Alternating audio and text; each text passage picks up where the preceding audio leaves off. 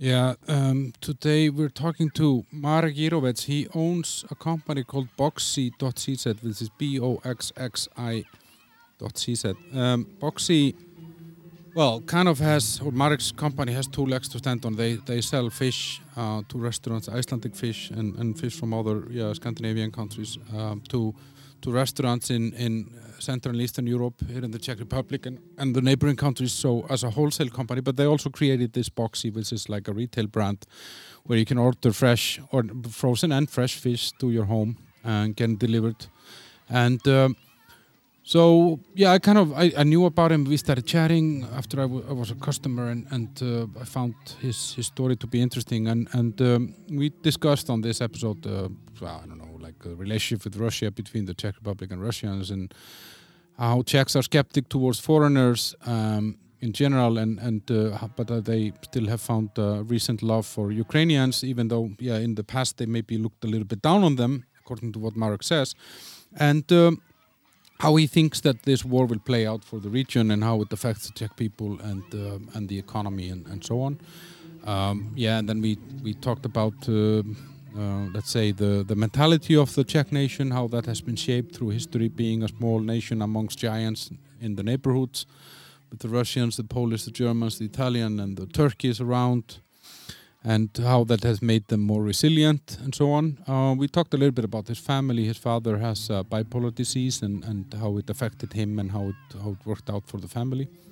And uh, yeah, his career and how he got into fish business, what he thinks about um, doing business with Icelandic people was an interesting thing to hear. Um, not a surprising answer, but still a little bit, little bit interesting to just hear it straight out like this. Um, yeah, and uh, where he's gonna take his business and what was the motivation for him to start this business when they were about to give up. Then he was about to become a father, so he realized that he couldn't give up. So there was a lot of lot of interesting things all over the place, angles and and and um, and so on. So I had a really good time talking to Marek. Um, the sponsors, guys, that Alfred Jobs, alfred.cz, Alfred Jobs in the App Store, where you can find thousands of jobs in the Czech Republic and Slovakia. You can set up a job watch that notifies you whenever there's a new one. You can apply with one click. And you're anonymous, so nobody knows that you're there. It's not like a CV database or something like that. Alfred Jobs, alfred.cz. Check that out. And then the Oat Bar on Seifertova 21 in Žižkov, close to the main train station and uh, Žižkov and Vinohrady area. Um, very popular place, highly rated on Google, TripAdvisor, and all the delivery services. And as the name says, it has oatmeals, and they have some amazing stuff. And they have a new one now that has a like a coconut uh, cookie dough kind of thingy on top, which melts into the oatmeal and um, it's not your regular oatmeal that you buy in the supermarket and cook in five minutes. It's it's boiled for 50 minutes. It's steel cut oats. It has all the nutrients and these toppings, you know, like salted caramel sauce, bananas, peanut butter, and they make their own peanut butter. They make their own almond butter. They make their own salted caramel sauce. They make their own cheese cream. Everything is made by hand, daily, fresh. And uh, yeah, it's an amazing place. And they have skyr also, Icelandic dairy product. Um, if you want to be strong and you you're doing the gym, then you want to eat skyr because it has the highest protein per kilogram, or like you know, 10% of anything you eat. The skyr is going to be protein. It's a very very good product for for bodybuilding, fitness, dieting, whatever it is that you're doing. Um, and uh, same there, amazing toppings on top. Uh, the Oat Bar is open during the week from 8.30 until 3 o'clock, except Fridays to 1.30. And then on Saturday from 8.30 until uh, 1.30, I think, or 2 o'clock, 1.30, yeah. So, and they are also available on delivery services. So if you're staying in Prague in a hotel or something like that, you can order on an app called Wolt, and they will deliver it to your hotel. But you should definitely go there. It's a small place, so you have to be there early if you go there in the weekend just to get a seat. But um, yeah, check it out, the Oat Bar.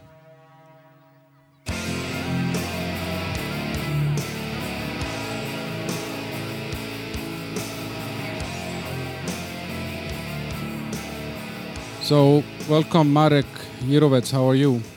Thank you, Elmar, for the invitation. Thank you. Uh, uh, have a good time today. Yeah. How, how, what have you done today? What did you do today? Some work or? Mm, standard normal day. I uh, took my uh, older uh, girl to kindergarten. Uh, then I went to one business meeting in Prague uh, city center, and then I spent few hours uh, with the office work, Uh-huh. And then you're now here in the most famous podcast studio in Prague. which I'm very honored to yeah, be here. yeah. I'm happy to have you. So, so I, I, um, yeah, I found you actually a while ago. I found your company Boxxi, B O X X I dot CZ, Yep. um, which you sell fish and you sell Icelandic fish. So I, I ordered some from fish from your company, and then we got in touch on social media, and, and I was telling you how happy I was with your service and and uh, how how how well the let's say the customer journey was such a nice experience. And uh, yeah and we started chatting and then i found out that you know we we could have something to talk about. And and but if you maybe if you tell the listeners a little bit like what boxxi is um, in in general like Boxxi is an e-commerce project which started with fish because we have um quite a long history and track record in uh, fish business.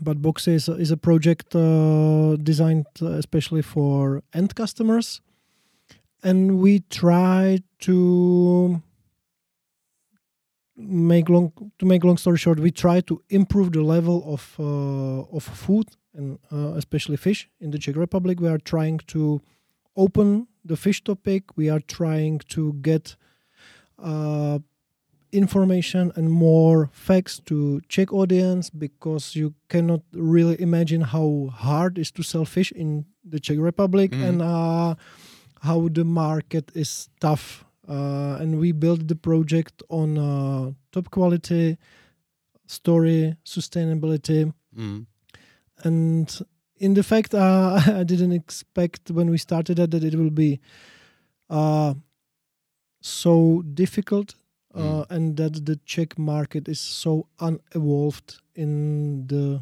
fish part mm. yeah i mean i've been living here in in, in prague for um, 13 years now and uh, I, I, I, when I saw your company first, I thought these are optimistic people, because I mean, Czech Republic is a landlocked country. We don't have any ocean here. There is no big tradition for fish or seafood or anything like that, and and the only the only fish tradition is around Christmas, right? I mean, historically. yeah uh, well the, the history is more complicated um, by the in the beginning of 20th century uh, there was a tradition of salmon uh, so it's it's not not uh, the fish of last Lo- 20 local, local. no no salmon? no no no, Im- imported Uh-huh. uh, but but it, it was kind of common uh, common food here Mm. Uh, but uh, you are you are pointing out to the carp uh, which is from my point of view not the best fish you can eat Mm. but it's kind of tradition. Uh, I eat it myself with with my family as well at Christmas. Uh, there are a lot of things connected to it, like swim, swimming, uh, having a, a live fish in your bathtub, and Yeah. So le- le- take me. So basically, the, with the carp, you some days before Christmas, you go to the street and you find someone who is selling this water carp. They sell it from big fish tanks. Yep. And you take it home alive, and you put it in your bathtub. I don't do it anymore. But people do. I remember that we did it with our parents when I was a child, and we really had uh, a carp in our bathroom, and I cannot bath myself for three days because we had a fish there. it was more like attraction for uh, for children. It doesn't make any sense. but did you sense. feed it then? Were, were they No, being? no, no, no, no. The, the, They're just on a diet there in, in the bathtub. Yep. And then uh, father killed it, mother cooked it, and that's basically all all what it is. Or the second thing the people are doing or have been doing is that they uh, let the carp free um, Uh-huh. and give him a, a freedom, which basically they, they put him in a, in, in the Vltava River in Prague. And where he dies in two days from po- from pollution. Exactly, because the, the carp is being fed all his life. He doesn't know how to get uh, any Food, food, yeah. so he uh, basically suffer a lot before he, He uh, dies. dies. Okay, so that's a beautiful Christmas story. I've, I've, it's it's an amazing tradition. I mean, like of course every country has their own traditions, and I'm and I, I'm so I was so surprised when I came here because obviously coming here I realized that there's yeah there's not a lot of fish tradition, and the only kind of fish on a menu in a regular restaurant would be some salmon that is usually cooked like 30 minutes more than it needs to be cooked. At least thirty minutes. Yeah, and Uh, uh, and then then I but then I was wondering why the fuck would a country that has no ocean and doesn't really have a fish tradition why would they pick a carp as a Christmas food? I don't know. No, but it's it's a you weird. me. it's- I yeah. don't know. The um, it, it has something to do with the with the tradition of ponds in the- in the Czech Republic, which uh, which Mhm. goes back to 13th, 14th century. So it, it, it was kind of far, farmed fish here for, for centuries and centuries. Mhm. Where the combination carp and Christmas came up, I don't know. Mm. Uh, may, maybe it's because I'm I'm specialist in a sea in a sea- seafood sea- yeah, sea fish and- and, sea fish. So I, I I didn't really get. Uh, that's that's interesting. I, I never really I never really got uh, interested in, in this question. I ha- Oh. I have to I have to dig in. Yeah, we will do uh, episode two, uh, where where the carp tradition came from. But I, yeah, as, as I said, I, I, I, I, I, when I saw your company first, I was like, hmm, okay, that's uh, that's just like selling sand in the Sahara, you know, like uh, this must be a challenging job. And, I, and now I'm just curious, like, you, how long have you been doing this? We are in the fish business for six years. Mm-hmm. Boxxi started one and a half year ago, Okay. and it's more like selling pork in Indonesia. Uh-huh. Uh, to the Muslims, yeah. yeah, uh, ju- ju- just few numbers. Uh, average consumption per capita in, in Czech of Mm. all, all the fish, uh, freshwater sea, sea, sea fish, is approximately 5.5 kg a year. Mm-hmm. The European average is 22, Yeah. and the best uh, fish countries like UK, Netherlands, they are around 40. Mm-hmm. From the 5.5, 70% is salmon. From the 30% of the rest is half a carp Mm-hmm. for Christmas. And the rest is all the The, fish. the rest from from the rest, so you, you have 15%. From the 15%, uh, approximately one third is tuna and one third is uh, zander, uh, Mhm. zandat. And then you have your rest 7%, That's the market that you're in. and that's that's all the rest. yeah, you're, you're you're on that market, but you Yeah. have salmon as well. But uh, how is the war affecting a business like this? Because so Boxxi is B two B. You sell to you sell in wholesale, and then No. Box no yeah. So you have a B two B business, but Boxxi is then the consumer brand, which is a home delivery of frozen fish Exactly. Uh, for consumers in in smaller. Yeah, you, you order, you pick a time frame, we deliver directly to your home. Mm. Actually, not only frozen, we can get to it uh, a bit later. Why frozen? Why not fresh in the fish? Uh, but today uh, we started with uh, oysters and mussels, which are um, uh, super fresh. So uh, we are not frozen specialist only now, Mm. but Boxxi is expanding Okay, its range the seven percent is growing.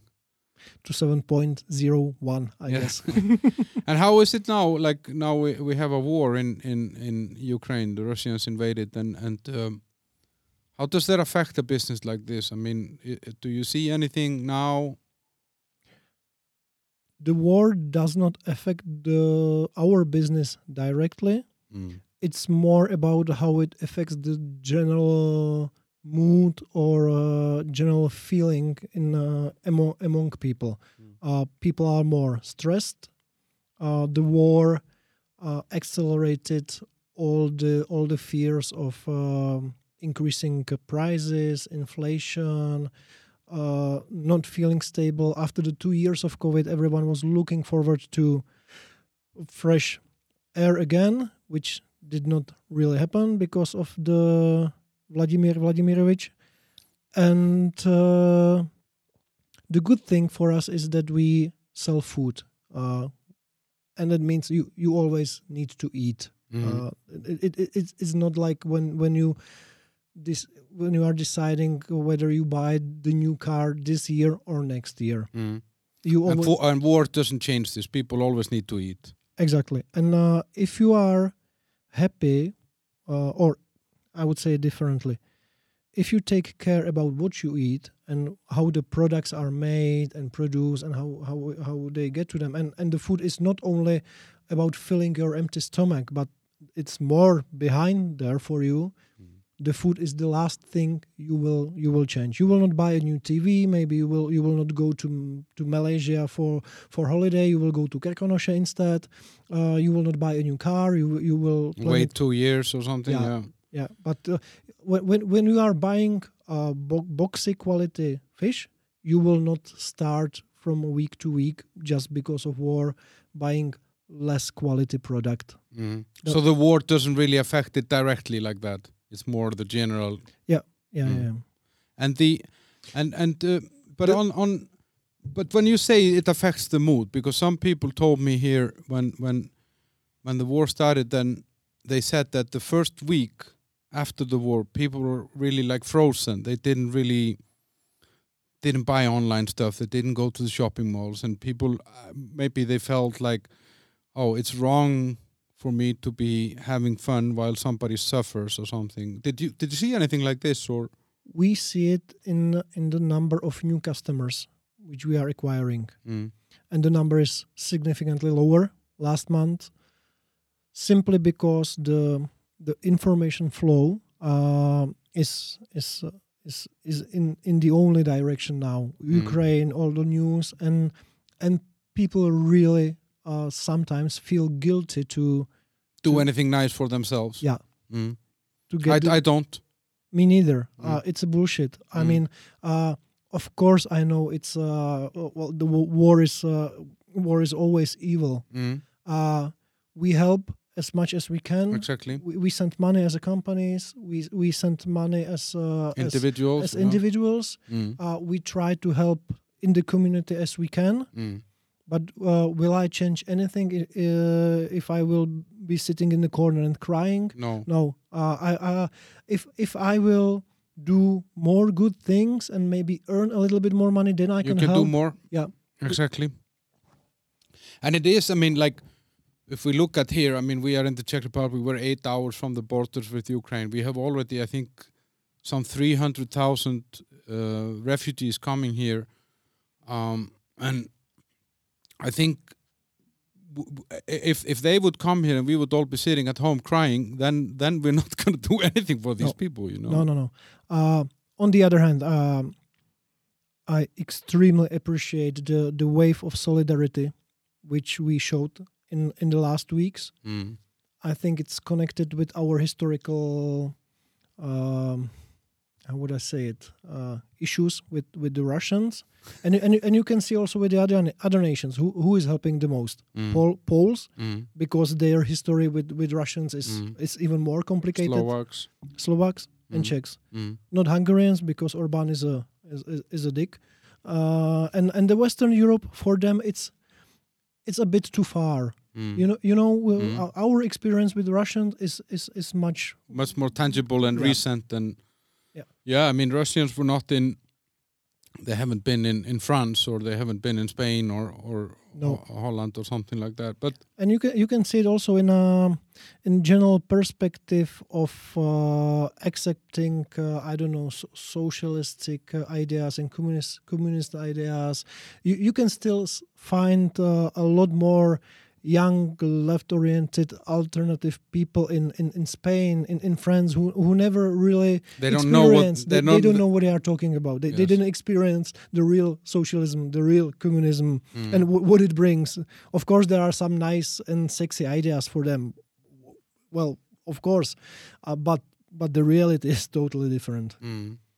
But that's a it's it's an interesting thing for me as an outsider because um, you know um, one of the first things that I learned um, when I came here was that um, Russians were bad, and I mean there is a there is a reason for that. I mean there is a history between between Russia and the Czech Republic, and I what what surprised me about it was how strong it was still in 2000 and whatever it was that I nine or whatever when I came here, because I mean the Russians left in 89 or Ni- 92 th- was the last train, I think. yeah and uh, and they were also only here for let's say only for what 60 no no not even that 50 40 40 years right Well, they they the the bad times started in 48 yeah when, when the Czech communists get to the power.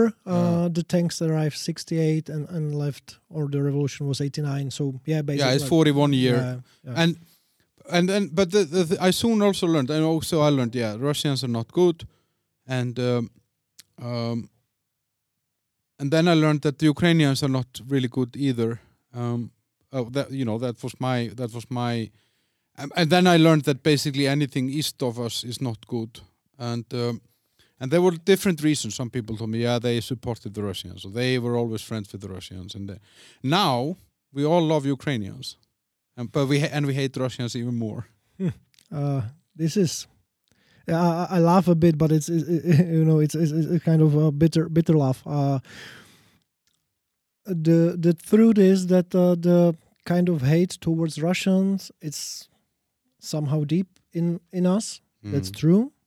Of course, you cannot judge people just by the No, nationality. and yeah, I, yeah, yeah. I have- I- we're generalizing very much, you know. I, I have a lot of lot of lot of Russian friends as well. Mhm. Uh, but uh, especially when when the uh, hockey plays are taking place and we play against Russian, then you can feel it Mhm, mhm. still very, very much. And uh, you are right. Uh, we always, or the, the general opinion on Ukrainian people were that uh, they are doing uh, low qualified labor. We looked at them more from above, and we did not really uh, pay a natural respect to them or to most of them. They were uh, they were perceived uh, generally like uh, gastarbeiters uh, for us, and uh, it's for for me it's it's it's it's it's a really complicated topic because I, I was uh, when I was younger, uh, right after the gymnasium or the, or, or the high school, I was I was working in Germany, and I was perceived there those times also as a guest gastarbeiter from uh, from uh, the eastern country. Mhm. So uh, on on one hand, we want all the Western Europe to see us as equals. Mhm. On the other hand, we are not paying the same attention and giving the same respect to the people which are From the east. from the east. And it's Mhm. not only it's not only Ukrainians. We uh, have uh, simil- pretty similar relation to Poles. Uh, the it's it's it's it's kind of funny. I I, I have a lot of a lot of relations in in, in Poland, and and basically Polish people when they when, when you ask Polish people about the most favorite nation in in Czech, in Europe, they Mhm. say, "Yeah, Czech guys, they are fun and and really good neighbors, and, and they love us." Mm. and and uh, on the other hand, uh, Czechs usually make jokes about about Poles. And Yeah, how say, stupid uh, they are. and- yeah, yeah, and they, they, are only buying and selling and cheap stuff and non-quality food, which is not true. Uh, Mm. Poland, Poland is a wonderful country, and uh, it's, it, you can you can feel also some uh, some kind of disbalance there. Mhm. But I, I, I know it may, be, it's maybe touchy thing, but I, I, I have, I haven't really met a nation that we look at here from the Czech Republic and we say they are great. Do you know what I mean? I, I, I have a feeling that Czechs are very, um, much, much uh, on guard towards anyone. Yeah, because we uh this is this is from my point of view i feel it as a as- a historical problem Mm. uh, at least last uh, 100 years we didn't we we never fought in in the, in the last one and a half century for our integrity for for our nation you Mm. know world war one okay we have our legions and, and fighters Mm. World War Two, uh, okay, Munich Agreement, whatsoever discussions. Could we should should we have defend ourselves? Sh- should we not? Mhm. Po- Polish people, the nation suffered Mhm. like hell from Mhm. Russians, from Germans, and they have it in their blood, in their nation, national identity. Mhm. We as Czechs are more like floating in between, trying uh, always finding a way how to survive uh, and how to how to play a game. We usually don't don't uh, uh, choose strong parts and uh, and don't don't you know don't don't speak up too much. Uh, which uh, from from the long longer point of view is a good question. Wh- What what uh, strategy uh, nation wise is is better? Mm. to fight and bleed and die, uh, but but you know uh, strengthen the nation and the the character of the nation in in in, in- in these bloody wars, Mm. Or to somehow find the A way to survive. yeah I think because I, I actually had a guy here, um, uh, political scientist. He was here like two, three episodes ago. I think it's episode fifty nine or something like that. And and he he was talking about that, which because you know if you take a look at Czech Republic and we compare it to you know Germany is eighty million people, Poland is forty million people, and uh, then we have Italy to the south of us. That's I don't know, fifty or sixty million people or whatever Mm. they are. You know, forty or, or, or something. And and and it's um and you know then you have the Turks to the east. You know, so, so and then the Russians. You know, we in in some way this this survival mechanism that is built in here and is I think very visible in in you know business in literature in Yep. the the Švejk books and all that is like okay I I do understand that I'm fighting with a power that I can't fight. I will lose this fight. So I'm going to find a way to get through this in the best possible way. And but with a little bit of resistance. Yeah. I'm not I'm not going to be obedient. And and it and it, it and it's it's very it's a very interesting thing because in in in in many ways this for me this attitude or let's say this atmosphere around how Czechs view the world or the countries around is is very is very different from what I'm used to in Iceland you know because in Iceland we all we all think that the world is amazing and every country must be so amazing and that must be better than our country and they must be great and maybe the, some of them are and some of them not you know and, and it's an interesting it's a very interesting thing here that I, I had a, I have always had this feeling that you know you yeah the Germans but you gotta be careful with them because they but but is a good word Yeah. for us. I I, I don't want to uh, uh, sound so, sound bad. I, I- I'm Yeah, prou- you- I'm proud being Czech. Yeah. uh, the, the, here the, the, there is a uh, incredibly high amount of uh, clever, educated skilled, people yeah. educated people. Uh, we have a history. We have a technical skills. We have a lot of uh, wonderful startups here. Uh, Mhm. Basically, okay, you have Estonia, Lithuania, where the startups uh, environment is, is is really nice, but uh, in uh, in the rest of the Europe and, and from the from the Central and Eastern Europe. Czech Republic is one of the top ones. We have Rohlik, we have a Productboard, we have Rossum. The, the, it's, it's, Uh, for for such a small country, it's It's uh, amazing. it- it's amazing. Uh, but we have our butts. That's the, there's always something. but Yeah. there's always a but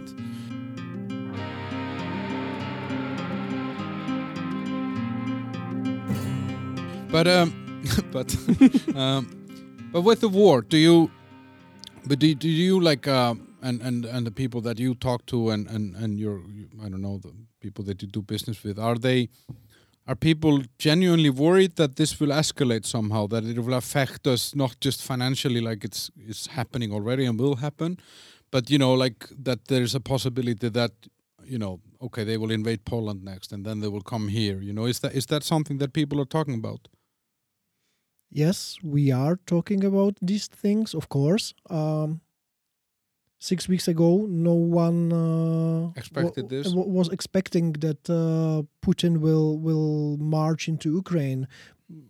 Some of us were expecting he will take Donbass and uh, the Donetsk Republic and Luhansk Republic, and and will the the, the, the occupation will stay there. But it was almost uh, not able to imagine that uh, he he will try to reach Kiev. So uh, from that point of view, from this perspective, it's really hard to say what can happen and what cannot happen.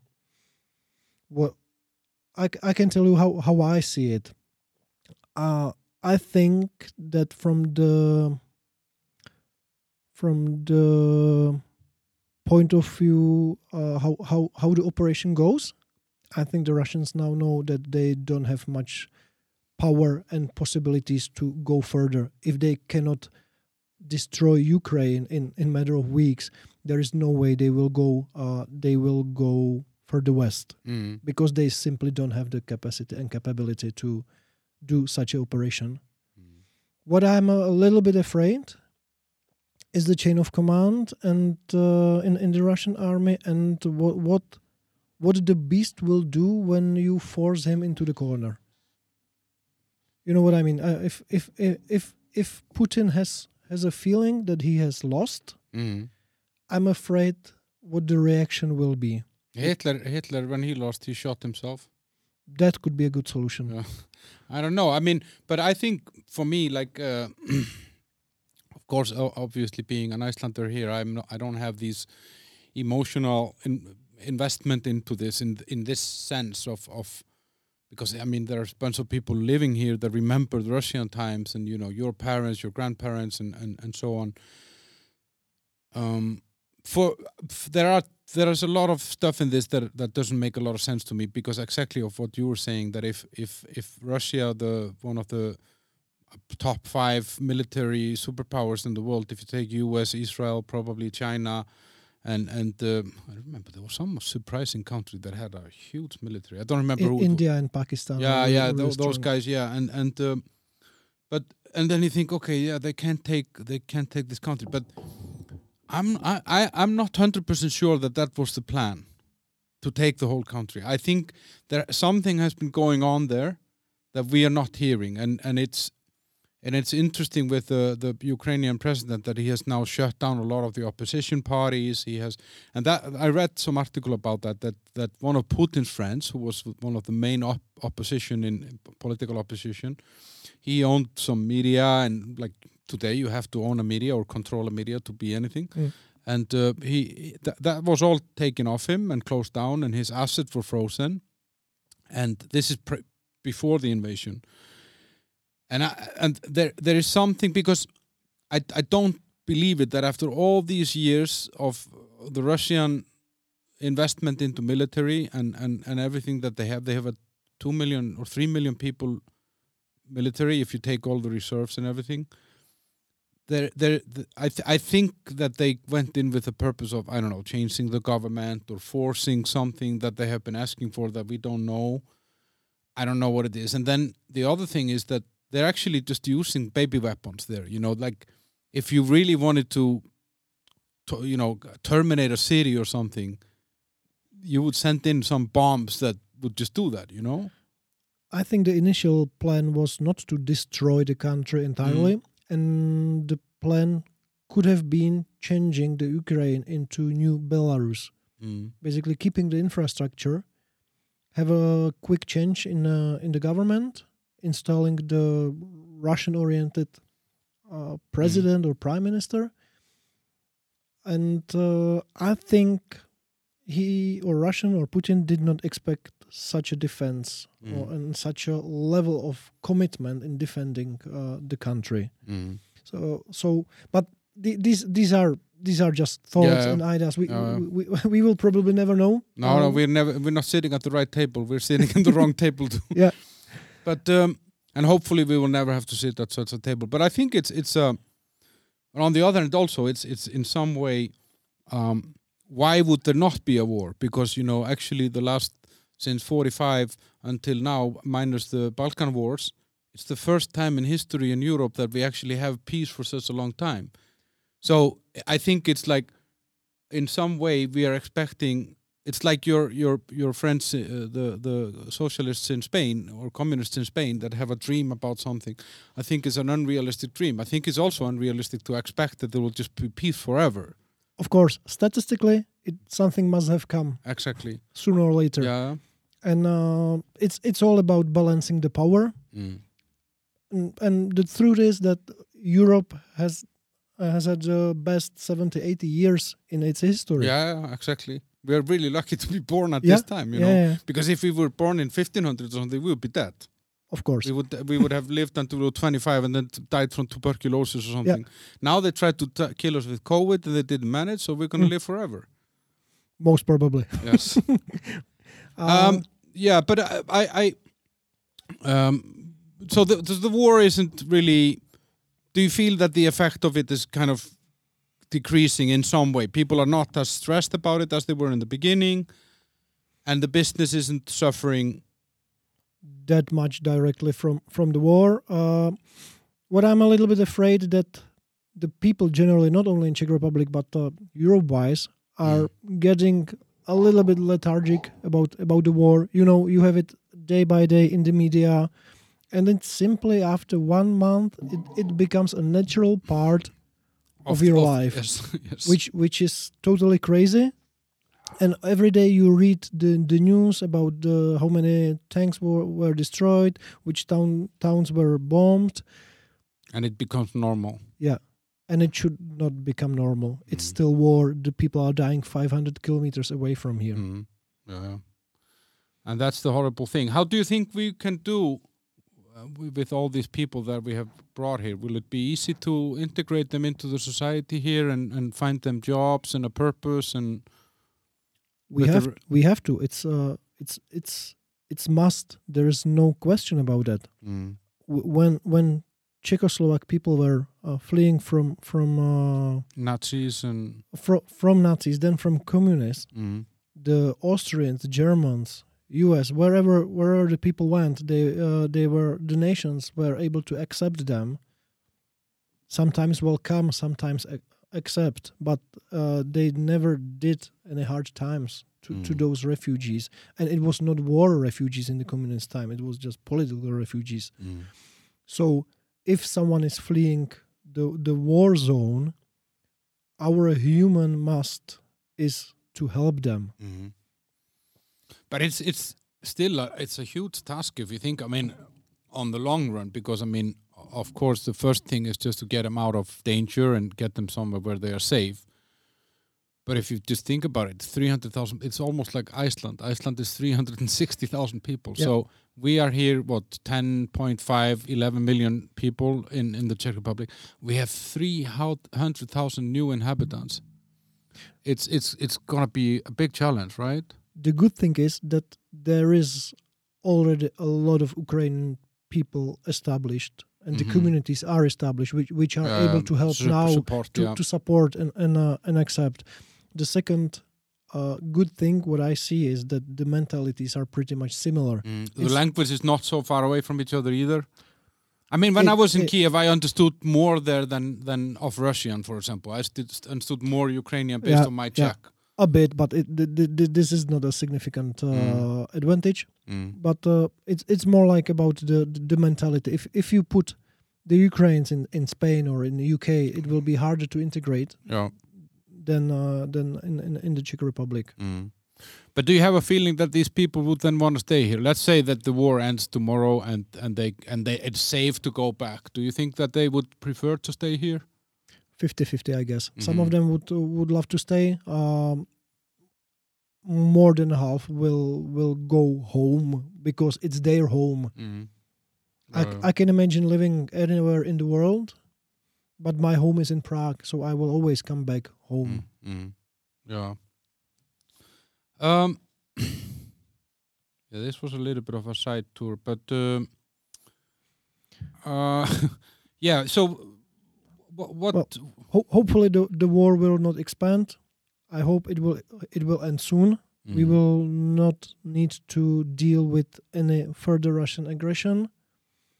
If it should happen, my escape plan is to Iceland. Yeah. yeah. I, I, but I don't know. I mean, Iceland has a military base or had a military base. So, and and and- and whoever wants to control the northern part of of the Atlantic Ocean, he has to have Iceland. So, Yep. I, I'm going to Costa Rica, but uh, Okay, better uh, weather. uh, a little bit, Yes. uh, but it, the the the Iceland is too small and too far away. Uh, Yeah. And I, I think from the military from the military point of view, you are right that the only only uh, agenda is to control the North Atlantic. yeah. Uh, but then we are talking about World War Yeah, yeah. Then we'll be, in that point. we'll be fighting somewhere then. Yep. Um, tell me a little bit about so so you're born here in Prague. Yes, born and raised, and um, and um, how was how, how was it you're born in what 84, so you don't really remember any communism or anything like that. How was it growing up here in Prague in these times? And it must have been a big change after the communist ended. Then you're what six, seven. I didn't feel the change. Mm. I'm from the typical uh, typical normal family. My mother was a teacher. My father was a clerk. So nothing really special about uh, about about uh, about my my my, my roots. Uh, my my parents didn't catch the opportunity of the economical transition, and Mm. they did not start to uh, to being entrepreneur, entrepreneurs and uh, you know to go in, Yeah. in their own business. So for me, I just have a lovely, calm childhood, uh, spending uh, holidays at my grandma's in, in south of Bohemia and uh, being uh, being a normal nerd in, in basic school with, with all A's and trying to be the best. Best you were stud- co- you were a good student. I was actually this this was this this was this Where was, did it then go wrong? it didn't go wrong. no, but uh, the the the, uh, it, it's it's quite it's quite interesting how how different the family background can be. Mm. My mother's point of view on the life was always be a good student, find a good job, don't uh, don't show yourself too much. You know, be a little bit under radar, be in the good job for as long as you can, and just head for the stability, search for the stability, and you know, be a normal guy in a normal flat with a normal family, and just don't change the things too much Mm. which was affecting me in the, in the basic school. That's why I was always trying to get the A's and uh, never the B's, and I was trying to be the best one. And then I have my uncle, who is the uh, the essence of entrepreneurship. He started even I think before '89 with some uh, you know before the revolution with some small Mm. stuff and, and things and uh, right after the change happened he he jumped jumped right into it and and just uh, Took ma- off. yeah took off Mm. and this started to affect me when i when i was 15 16 and i started to do the summer jobs and you know weekend jobs at his at his company Mm. and suddenly i, I realized there is to, totally different approach to your life Mm. it, and it's uh, it can be different than find a stable job and stay there. Uh, and I, I, I simply learned work hard, try harder, discover things, take risks, don't be afraid. Mm. And from these two ways, I actually uh, decided to take the second one. It took me several more years before starting the own business, but uh, somehow uh, all the way led led to have own own business and and taking care of myself. Mm. But why do you think like this? What your mom? Because I think what you're describing your mom's ambitions or, or advice to you is, I think it's very common. Thing and and kind of a um, sign of a certain time. You know, like you were just supposed to get educated and, get, and find a job and stay in it as long as you can, and then get a pension. And you would go on one or two holidays a year. You would drive to to Croatia or wherever, or Yeah. go to Bulgaria, and then go to go to a cottage in the weekends or or, or something. And um, That's the safe way. Uh, basically, my mom comes from the small town or bigger village in in in in Šumava in in, in South mm, South Bohemia. beautiful area. Yeah, it is. And for her, it was kind of big step to move from there to Prague Mm. uh, to live with my father, and basically, yeah, uh, that that's kind of natural way for all the mothers that they want the safest way for the, their children. Mm. Of course, it, it changes a bit. It was also affected by the times she was raised up, and uh, you know, in, in, in, the communist times, what, what what choices you had? Yeah, you didn't have a lot of choices. Not not much. So th- th- this is basically why why she. Uh, she chose this this this way of life, and it's it's not it's not the question of good or bad. Mm. It's just different. And I, I guess also like I, if I if I think about it from my my own point of view. For example, when I'm when I'm growing up, then it wasn't it wasn't necessarily th- there wasn't so many options. You know, you couldn't. You know, you yeah, you just had to find a job somehow to you know build a house or buy a house and buy a car and and if if someone would have said in you know 85 or something when I was 12 yeah I'm gonna po- I'm gonna just travel the world and take photos and and then I'm gonna write blogs about food and I'm, that's how I'm gonna make money. People just what's wrong with you? You know Yeah. like you're you're are you using drugs you know? And uh, but do you think that this because I feel in in some way still a lot of people are affected by this um, mentality from from their parents and grandparents that I, f- I, I feel like there's still a lot of social pressure on younger people here to follow a safe path. Do you st- see that? I mean, now you are you're ten years younger than me, so you probably you probably know people that are even younger than Mm. I do. So how is this? Because this is such a dominating thing. Here, family is very strong here. Like your the the opinion of mom, and dad, and grandma and grandfather actually matters, which is something that I think we have abandoned a lot in Scandinavia. We kind of just uh, it's not none of their business. It's it's moving Mm. some some way uh, somehow. Uh, I think there's a big difference between Prague and maybe Brno and other bigger cities Mm. and the rest of the republic. hmm Personally, I thought the the change to be more cosmopolitan, uh, to be more active would be would be quicker. Uh, as I said, now it will take one or two generations more to move uh, to more more more active way. You you can see it on a, on on election results. You can see it. Uh, On who is the president? Uh, though please don't talk about Mr. President. uh, not not my favorite topic. Uh, I, I don't want to say it's no, but someone is voting him. You know, Yeah, someone yeah. votes votes for a guy like that. fifty percent of people are is voting for him, and if you Mhm. if, if if you if you take the rest of thirty percent that are not even coming to the elections, Mm. they are most probably not the part of the modern active world Mm. because the people who take care of their lives, careers, they usually tend to vote. Uh, no, and I think this is the interesting thing because you mentioned Orban in Hungary. I mean, yeah, he maybe he's a dick, I, you but he is still the, the- he's the dick that they voted. You know, like and, and they voted him repeatedly, so he must be doing something correct. The from my point of view, the pattern is still the same. Mm. A lot of people hear uh, or is actively hearing and responding to the stories that someone will take care of you instead of you. Mm.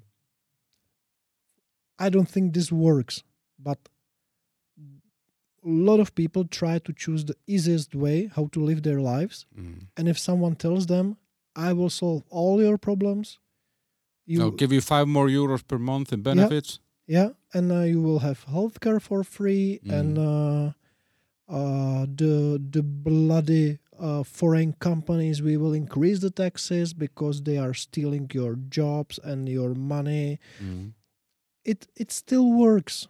It still works. Mm. and I don't know. Uh, I don't know why. Uh, it's somehow connected to to the educational system. It's somehow connected to the historical experience. But in in the end, in general, uh, you you you have such such a such a groups of people everywhere. Some some in some countries they are significantly smaller. Mm. In so, in some countries significantly bigger. Mm. Uh, Yeah, I think it's here. I mean, it's just the remains of, of communism, and there's a lot of people that are just old that that are like the state should take care of it. You know? And you still still think it's the remain of communism after 30 years? It's it's not it's not more about your character and uh, you know the, the simply the way of life and your family how how it uh, how it affects you and how how, how it builds you and uh, how you build your opinion on uh, on the world Yeah, I mean, We- of course, there are there are people like that as well. But I just think that there are like you because you said like I think, and that's the thing for a lot of these countries here in the Central and Eastern Eastern Europe is that you have you have the cities where things are actually happening when you know where people are going to school. There are companies, there are interesting industries and stuff like that, and uh, and people are are going for something. And then you have the have the put the microphone a little bit up, yeah, like this. Then you have uh, the um, the more rural areas where people are maybe living in the same house that they lived in in 1972 and uh, the only thing that they want to do is to go to the pub and drink three beers a night and smoke half a pack of cigarettes and then they don't they don't have any expectation. I remember i, I spoke to uh, a woman my mother-in-law actually um, she's not formally my mother-in-law i'm not married but um, yeah let's call her my mother-in-law. And i asked her you know i was asking her like how was it during communism? And she said we had everything. And i said what do you mean? Mm. yeah we could go to lake balaton in hungary. We could go to the pub and we could go to the local dance and we had everything. This is the mentality. So she is still a voter. And it was it was a lot easier because you didn't have choices. You you didn't have to choose. You didn't Mm. have to decide. You didn't have to have the ambitions. You s- simply you didn't have a choice to be better or worse. It wa- it was all gray. Yeah, yeah. and, and I, I and I, I uh, I'm pretty sure that for for a lot of people this was the easier. easier and perfect way of yeah life. because if you look at it now if you look at young people now they all have anxiety and and uh, uh, they're worried about that uh, what they should be and that the society expects them to be you know beautiful funny uh, clever creative uh, educated high income traveling i mean Yeah, when, s- when, you see all the all, it's just it's just enough when you, when you scroll your Instagram and, and Mhm. and you see all the things that you should have been that Yeah. what the social pressure is Yeah. there. Uh, on on on uh, on one side, it's it, it- of course it's hard for uh, for uh, for a young personality which is uh, 13 14 years old sometimes it can be for sure hard to to get through it. Um, on the other hand uh, there should be something that motivates you you know uh, and moves you forward. It's just about to find the right balance i think. Mm, yeah, but that's also part of, uh, I guess, the role of the parents is to to give the the kids or their children a healthy balance of choice and discipline, or, or you, you know what I mean, to, to to make sure that they they understand that in order to achieve something, you need to do something. Because I feel a lot of the discussion, and maybe more with your friends in the Communist Party in Spain, but uh, they are they are thinking that I should get something I don't really need to do anything to get it. Mm, mm. And that that doesn't work. The moment that you disconnect effort and reward, then then we're fucked. exactly there is nothing free in the Mm. world you But you you so you got into entrepreneurship yourself. You know, you you, you worked with your uncle and his companies. the way was a little bit longer. Mm. Uh, I started working when I was uh, at the university, which I didn't finish because I was working too much, and I still always had time and time and time to finish. And you know how it is. And then, then I, in the end, I spent uh, 13 semesters studying the University of Economics in Prague and didn't even get the bachelor degree Mm-hmm. but uh, looking back at this at this time the university gave me what i what i needed or expected uh, connections friends and somehow changed the way i was thinking about things and uh, perceiving the problems so okay i don't have a degree which uh, my mother still hates but uh, in the end it's not the most important thing in my life Mm. And I don't think it harmed you in your, in your career not to have the degree. it would probably harm do, do some harm if i try to push like a employee career It- in a in a corporate. yeah it could be it, it could have been a limit but uh, i started in exxonmobil as, as a student job uh, a typical shared service center job then i had a wonderful two years in a robert half uh, recruiting company um, perfect time those times uh, Mm. economy was uh, was Booming. booming Mm. and we were selling like hell. It's uh, it's it's it's it's funny for for me. It's, uh, it's a bit funny. A lot of people imagine working in a recruiting agency like uh, you are a you are a HR professional or psychologist, and you, you You're a work with people. You're just No. a salesperson. You are selling people, Mhm. nothing else. And uh, then I uh, then I had the uh, the experience with uh, one of the ex colleagues. Uh, we or he he set up an investment fund which did not end well. Mm. Basically, a lot of people and a lot of close friends and family lost a lot of money there. Mm. Uh, pretty much significant moment for for me when I realized that uh, I only want to do things that I have some control over, uh, Mhm. and not no, I I don't want to be in the projects that I cannot mm, that I cannot control and uh, that I, the, where where uh, I, I am responsible in the point of view of the customers and people, but I, I I'm not really able to to make a difference. hmm So that was uh, that was extremely important moment for me. Like a lesson. Yeah, lesson learned. But you, you, sorry, you, you keep saying your mother, your mother, your mother, as a, she was telling you what kind of life you should live, and she was not happy that you didn't feel finish your your university degree. what about your father? He didn't have any ambitions for you, or or, or give you some guidelines in life. Uh, the relation with my father is a little bit more difficult. I Mhm. would say. Uh, he's definitely not a bad person. Uh, he's still my dad, and I, I, I love him. Mm. Uh, but there were some bumps on the road that uh, simply formed the, the relation. And the truth is that uh, from uh, uh, if, if I should name two uh, two people who formed me, it would be mother and it would be my uncle. Mhm. And the mixture of these two attitudes uh, made me who I am Mhm. my father always had the uh, the ambition to be a professional football play, player, which never happened. And basically, football stays the mo- one of the most important parts of his life, being a fan and playing like for fun. Uh, my parents got divorced when I was when I was fifteen Mhm.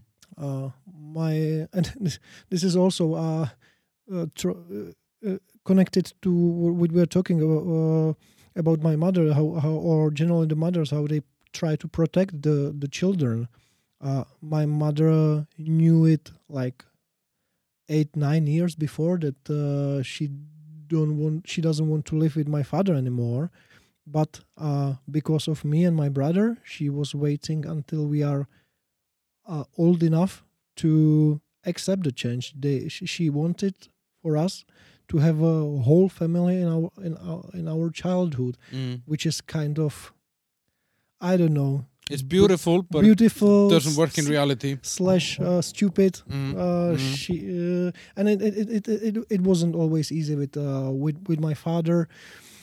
Why? What was was he drinking or something, or what, what was the? No, no, no, no, no, no. Uh, I, I'm probably the worst drinker in in our family. Mm. uh, uh, my, my father has a, bi- a bipolar Disease, disease, yeah. or I, I don't know how it's how it's how it's called uh, in in English, and uh, and How did that affect the home? Like, did did? it it did it didn't affect the home from my point of view. When when we were at home with with my brother, uh, my mother somehow was able to uh, manage around ma- this. manage around and, and keep us apart from from that. hmm Uh, but it was one of the reasons why it didn't work, and not because of the illness. It's it's the illness, it's disease. It happens. Uh, th- that's not a bad bad thing. Mm. Uh, but when you have a disease, you should act like you have one. You should visit doctors and Take responsibility for take it. responsibility and, and, and behave accord- accordingly. Mm. Which unfortunately, uh, my my father uh, did not really manage to do. Uh, from uh, me personally, uh, I felt it first time after they got divorced, and he had the first uh, br- uh, attack, or I, I don't, I don't Mm. know, or, or Like a breakdown. Breakdown. Mhm. It's not really a breakdown, but basically uh, for the first time in, uh, when I was 16, I, I suddenly realized there is something uh, Mhm. which I didn't know that that is there. Mm. And my mother said, "Okay, uh, I'm not taking care anymore. Uh, I, I did for a long time, so not anymore." And suddenly it was it was up to me and my uncle to deal with that. And uh, I don't blame my father to have a disease. Naturally not. Mm. I blame my father not to Be responsible be for it. responsible for it. But I think um, with bipolar, people go down and they go up. You know, they they have Yeah. these big fluctuations between the moods, and they can be very depressed and they can be very high. And when they're high, everything is amazing and great, and when they're low, nothing somehow works. And and the bad thing about I have a little bit of experience with this myself from from a, a, a person that I know. The medicine that at least was available like 15 20 years ago in this was it makes you completely flat so the people who are bipolar they often when they go on medicine they they feel numb somehow you know they they're not happy they're not unhappy they're just somewhere in between you know I think the medicine went a little bit forward. The the medication is not that strong anymore, and Mm. of course, eh, the the medicine you take, you take it to uh, to cut off the yeah the uh, tops and the up lows yeah and, and the yeah. lows. So somehow it affects you to be not so happy and not so sad. yeah but it's just, just But you, you- still need to feel something Yeah. Uh, when you don't take the medicine, it can be okay for weeks, for months, even Mhm. for years, Mhm. and then suddenly something it breaks you it breaks out Mhm. suddenly uh, start and your mood start oscillating and the oscillations are bigger and bigger and bigger of course we have some uh, some funny stories from from the points of uh, The highs. the highs and the the, Mm. the mania uh, and uh, but on the other hand the depression things and uh, the, Mm. the depression moods are uh, threatening uh, the person uh, the, the, you have the suicidal uh, Thoughts and, thoughts and so on so and then it's uh, it's much harder to stop it Mm. it usually ends with the hospitalization and with a lot harder medicine Mm. which which makes you a zombie for a few weeks Mm. and they really need to like control you and ta- take all the brain activity down and and and, and, and the, the the the people really look like zombies because the medication is really hard Mm. so the question is is it is it okay to take one pill a day which now is quite okay and okay you maybe are not super happy Mm. and and super sad but but you still have you function yeah yeah and you are able to function Mm. or is a better way to to take the risk Mm. i think the first way is much better option yeah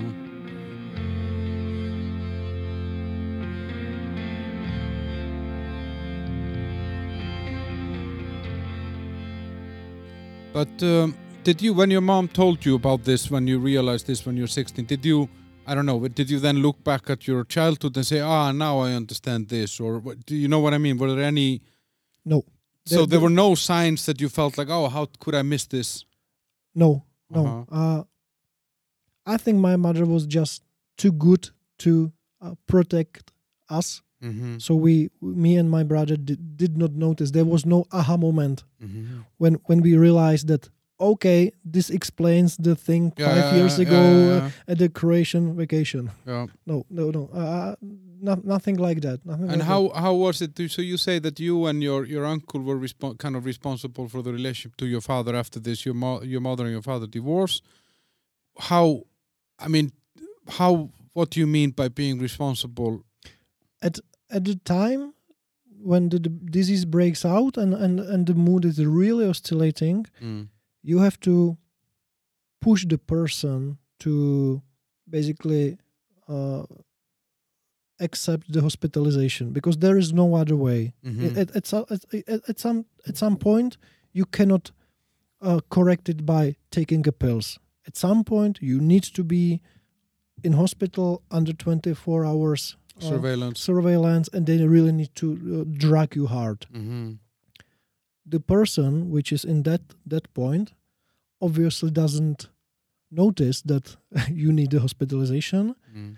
so you at first you try to convince him At the second point, you try to convince the hospital to Take for- him. Yeah. take him and force him. Of course, the doctors are super careful about hospitalizing, uh, about taking someone by force. by force because they are naturally afraid of the of, of- the lawsuits and uh, and whatsoever. So the it, it's it's kind of funny. You you can call police. The police will take him, and and the the, the magic formula is that the the, the person needs to be uh, dangerous to himself or uh, to People other around, people yeah. to people around Mm. and it's it's not enough when I tell or uh, the family tells.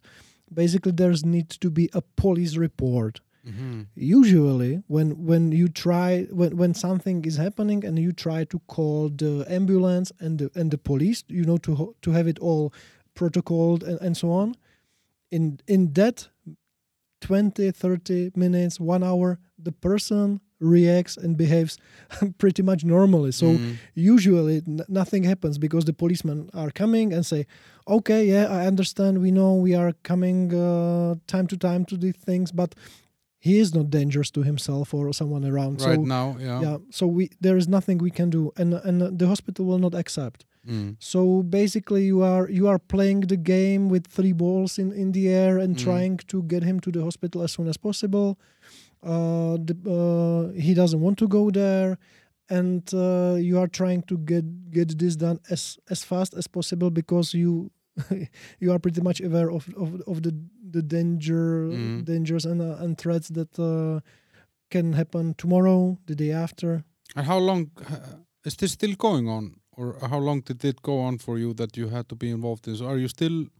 Is your Yeah, father still alive? And, and yeah uh, yeah yeah yeah. He, he, he's he's he's very much alive and uh you cannot cure the disease there, is no end the, Mm. it, it will be with him mm, the whole life Mm.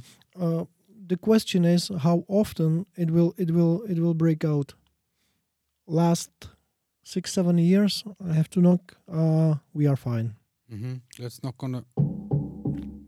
Yeah. So, um, and but how is it like? Uh, because I mean, mental disease or or any sort of issues like this have always been a little bit of a taboo, which is really weird. Because I mean, if if I break my hand and I need to go and get help, it's not. I, I'm actually I would. I'm like a hero. Yeah, yeah, I broke my hand, but I still played five minutes of the game and then I drove myself to the hospital. But if I would tell someone, oh, I got a nervous breakdown in the shopping mall, but I still drove myself to the hospital, they would just, what, what's wrong with you, guy, you know? it it was a taboo for a long time Mm. the good thing is that it's not anymore and the society uh, in general is able and willing to speak also about these unpleasant things and Mm. and uh, uh, suddenly now not not suddenly but uh, but it it, it evolved uh, in in last year you are not stigmatized when when when when you uh, say okay i have a mental disease but Mm. i take it responsibly and i do whatever i need to be to be uh, to be fine Mm. th- th- this is a per- th- this is a perfect change. The second question is the is is, is the psychiatric uh, care in Czech Republic and anywhere else in the Europe need, needs some I would say tune up and uh, Yeah, modernizing and, and, and increase. Yeah. Yeah. uh, on the other hand, uh, this untabooizing this this topic also leads to New problems. new problems of uh, basically how how would I say it? Uh, Ten years ago, uh, uh, when I was when I was sad or something was wrong, I, I- went with the guys to have a ten beers, got drunk, got have a br- brutal hangover in the morning, and and, and basically talk talk myself off, and it, it was it was okay Mm. today with the same thing the people goes to a psychiatrist and, like to take a medicine which is also not not not a Mm. good way Mm. But I think I think that is uh,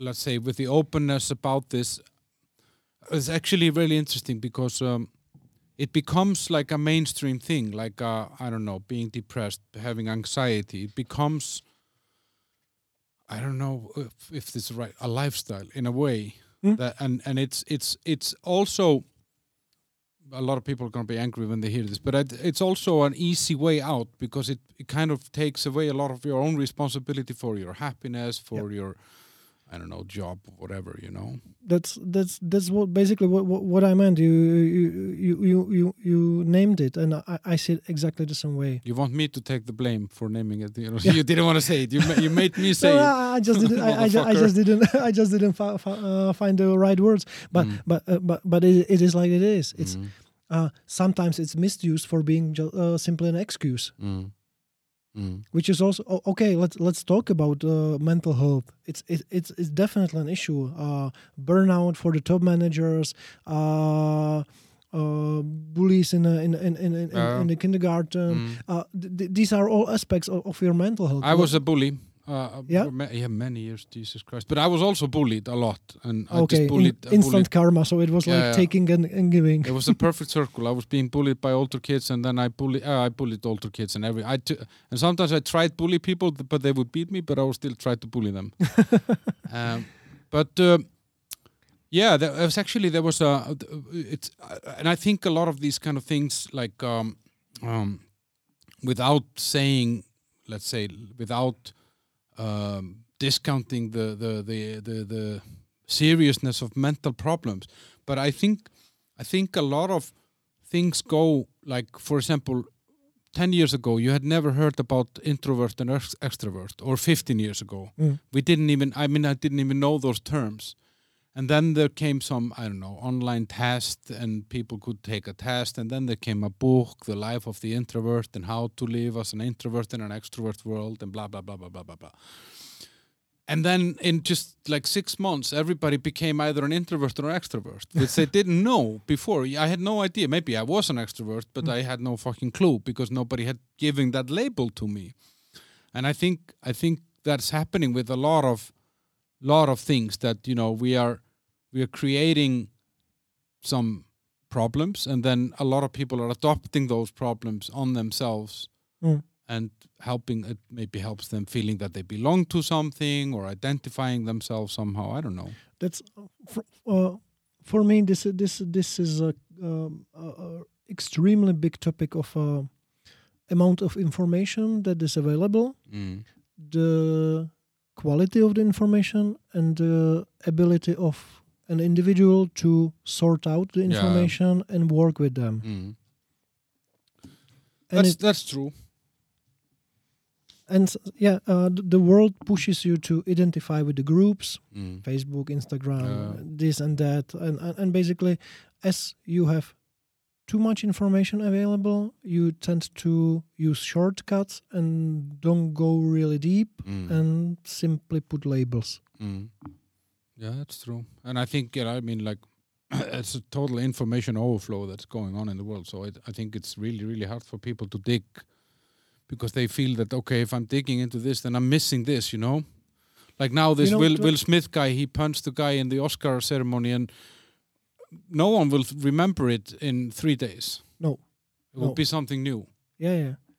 Uh, it's also wh- wh- when you take the world twenty or twenty-five years ago, years ago, Mm. you had like paper newspapers. Mm. and you only had professional journalists. Okay, they have. Uh, he was right oriented or left oriented. They, they they perceive the topic from uh, from their point of view, but all the time or always it wa it was an agreement between uh, experts or or people who are professional journalists and have some codex and Mm. basically uh, the, the information which which came to you were somehow professionally Qualified, managed yeah. and qualified Filtered. Yeah. Now it's just whoever is first with whatever. and uh, you don't ha- you, you don't you don't find the responsibility now of the authors. Especially on the on on, uh, on the social uh, social media facebook and, and, and these things. Everyone can write everything without uh, being responsible for it. Uh, so the i think the big issue and the big topic of coming years will be uh, how should we regulate the uh, the Facebook and and the Mm. internet in the way that uh, it doesn't do more harm and uh, be uh, you as a, as an author Mm. of a blog or everything uh, uh, you should be somehow responsible for what you what you write, how you how you how you work with with with the information. But it's a dangerous it's a dangerous thing because I mean we we saw it in in in the in, in COVID for example that there was obviously one story Yeah. that was approved and anyone who would question that story or ask is this really correct or should we maybe look at the data should we Mm. is it maybe a chance to stop before we put put this in Mm. 5 year old kids you know like Yeah. whenever you came with something like this they would censor it or they would ban you or or and and so I'm I'm very skeptic about regulation Me, me too. Uh, uh, I I don't want to say that we should regulate it Mm. uh, hard. Uh, I I- I just feel that this will be a topic, and we need to find a Mm. good way how to how to work with the with the information and with the with the responsibility and and, and these things. And I think also like because uh, for me, I I I have to, you know, the only only thing I can trust is my own judgment. You know, like so, whenever I see something, um, wh- whether it's the war in Ukraine, whether it was COVID, I and it's just in my nature. My parents hated it, um, especially my father. My teachers hated it. I always ask, but why? But why is it like this? I want to see the other side. I want to hear more. I want to know more that that's my responsibility as an individual and and that's not to be overtaken by all the information you know You are one of you. Uh it's it's uh, let, let's go let's get back uh, 30 minutes uh, in, in in our talk uh pe- it's easier not to ask mm, you know it's it's it's much easier when you don't ask why you don't have to think mm. i always ask and they fucking hated it you know like uh, and but i i will i will never stop asking because it, uh, the, that's the only way that i can look after myself and make up my opinions and and, and stuff like that yeah i do the same way but Mm. uh it's it's not normal no people maybe- don't want to ask because it makes you think and makes you dig deeper and makes you get another source of information Mm. and it's complicated it takes time you have to think it hurts and you can lose your tribe because you can ask a question that makes you change your mind Yeah. and then you lose the tribe that you belong to uh that's why i try to be in a in a discussion club basically the tribe should be open to discussion i i don't need to agree with you but let's talk about it Mm. Uh, oh, it's true. But I think, but I think that topic also, like, I think people are very, um, very much seeking to just be around people that agree with them. And I see, for example, I, I use Twitter and and uh, and I find it so fascinating when people write something like, "Oh, I just blocked this asshole," and then. I comment on it and say, "Listen, you should never block anyone because you know then then you have only people around you that are saying the same thing, and you you just you you won't see the correct world. Uh, and but- then but- everyone hates my comment because I'm saying, oh, you should never block anyone, and they love the response. Yeah, but I block assholes, and Yeah. and i- it's the fastest way to hell because you will just be surrounded by yes people. it is but uh, again it's easy it's uh, you, you you are uh, the, the people who, are, who ask uh, disrupt your comfort zone it's it's, but it's fucking online, you know. Like what the fuck? My comfort zone is not in my telephone. It's it's who I am, you know. It's my personality, and they can't take that away from me, you know. a lot of personalities are bound are bound strongly to to Uh, to the phones Yeah, I uh, uh, sometimes I, I- think I, I, lose the track of of, of the of these things going on, but uh, I, I feel it the same way. I ask. Uh, my personality is not uh, not in my phone or computer, but it, Mm. it's about talking here with you and and, and dis- discussing topics. Mm. Talking about bones, there's a lot of bones in fish. Yes. So, what brought you into the fish bu- business? I mean, why the fuck does a, a Czech guy that has been an immigrant worker in Germany go into bringing fish to the Czech Republic? uh, by an accident, as, as usual. All those all the stories uh, are are by accident. I was I was working uh, those times six seven years ago for my uncle's company because we always knew that we will try it. Me working there full time, but uh, quite quite soon I was pretty mature after after the fi- first year that it will not be the way. Basically, we see things differently with my uncle business wise about the Mm. company and because it's his company uh, it was it was uh, up to me to to find find a different way in my, in in the life and i was i was mainly responsible for uh, for export. Uh, the company uh, is a, is a ma- ma- machine building company, basically active in a in a industrial automation. So we were building a, a big lines, end of the line, packaging, pelletizing, and these things. So I I totally did not know anything about fish. Uh, the only only thing connecting me to, to fish was my uh, my, my my hobby in in good restaurants and, and food and, and, and cooking. Mm.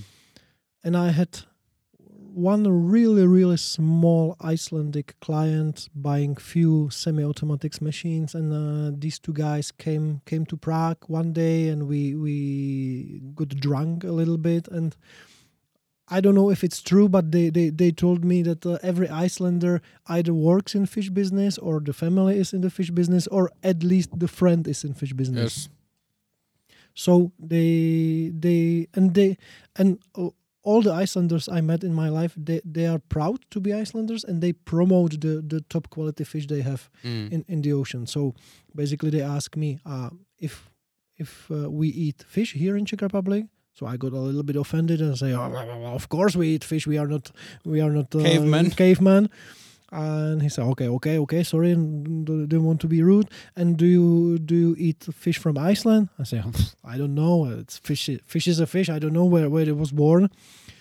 And we were talking a little bit more. I, I did a small market research and really saw that no one is importing top quality fish and that the fish market generally in, in Czech Republic and, and, and Central Eastern Europe is not very much evolved and it's more like price based and oriented not not about the stories and the quality.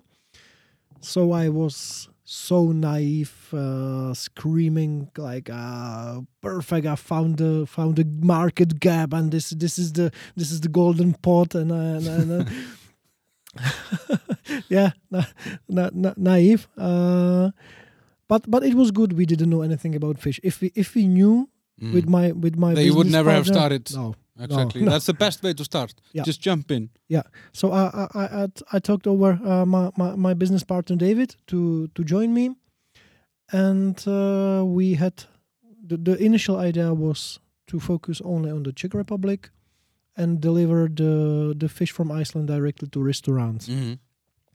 Uh, we met Pierre Bouls. Uh, we call him Fish Pope. he's uh, he's an eva- evangelist of uh, of fish in the in the Czech Republic and basically Central and Eastern Europe. A Belgian guy who came here 92, 93 with the first box of Norwegian salmon and and, and, and stayed here and built build basically helped to build up the the whole fish business in in in, in, the Czech Republic. So that was a guy from Belgium. Yeah, Uh-huh. but but it's uh, for for a very long time established in in in, in- Czech Republic. Mhm. And he said, "Okay, guys, uh, uh, I love your enthusiasm, but you will not sell it to the restaurants. You will be here at at, at my platform, and you will, uh, I will help you, and you will, you will." Uh, deliver the fish to whole Central and Eastern Europe. I, I will try to introduce you and I will help you. Mm. So we were looking on each other with David, and uh, basically we could follow our own business plan to and deliver to restaurants, or leave it as it was. And after one 20 minute long meeting, uh, give us to the hands of Pierre and and, and uh, trust him and and got on this way. Uh, so we decided to go Pierre way Mm. which turns out to be kind of kind of good decision and we we set up the fish ice the company Icelandic fish and we started importing the fish. Not, not, not we, we, now we are with uh, Icelandic fish is, is not a wholesale company it's basically an importer company. We, Yep. d- we deliver to Macrometro for example. And uh, today we we deliver fish to seven countries in Europe. Mhm. uh, still based on the same values we started with uh, transparency sustainable catch top quality and uh, and perfect uh, perfect customer service What is it that makes? Why is Icelandic fish like? Um, is that these things that you say, sustainability, traceability? Is that, or is is there a quality difference? You know, is is it a better fish or? it's it's not real. i- i- It's not like you can tell that all the fish from Iceland are better than all the fish from the rest of the Europe. because it kind of swims around, I guess. Also. yeah But it's about the way how you in Iceland treat the fish, how you how you fish it. Uh, it's about the system of the quotas. You are not overfishing. Mhm. and uh, somehow and th- this is what what I love about Icelandic people you you somehow you have the respect to nature in in your DNA because uh, you you cannot uh, okay is an is an island in the middle of Atlantic Ocean and you cannot really fight the nature. You a- always had to find find a way how to live alongside with the nature and respect it and and you know take and give back. And Mhm. and th- this is I think very much deeply in, in, in you and in the way you, you do the business Mm. and you treat the fish. And this is what we like, and you don't find it anywhere else. Mm. But um, and how how was it when you started showing up here to to places and told them I have this Icelandic fish here? Do you wanna buy it? I mean, how?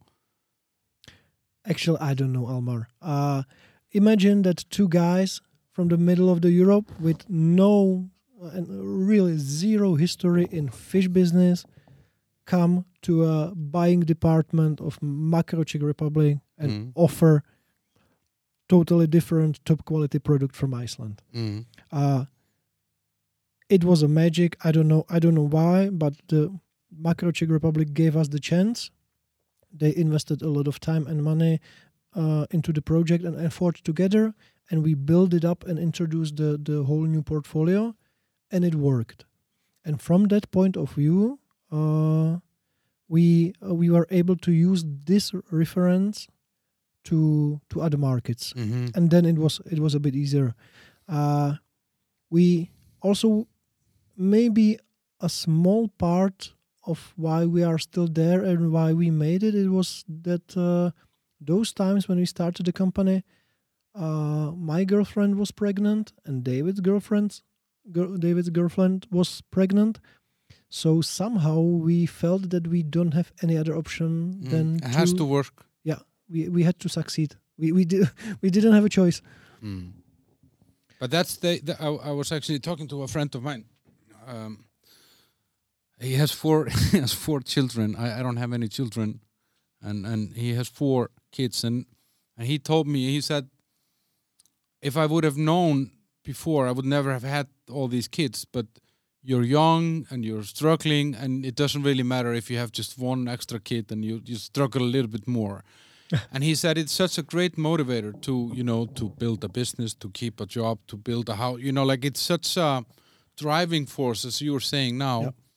like okay there's someone coming here into this world that i'm going to be responsible for I, I better make this work you know It because otherwise you would have to go back to your uncle uh, yeah maybe maybe, maybe uh, we we would just give up at some point. It was tough. It took it took us two years. Basically, we got to to a point.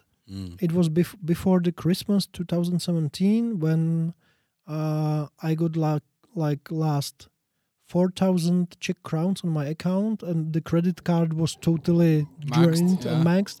David was in the in the pretty much same position. 4000 czech crowns is what 150 euros yeah, Yeah, Yeah. David was in the same position. Okay, he had a flat, I had a flat, which we still had something to sell. Mm. But uh, you don't want to come home and say to your Girlfriend, wife and yeah. uh, or selling the girlfriend flat with with a, with a six month or one year old baby. Okay, darling, we are selling the flat because the business is not running running pretty much well.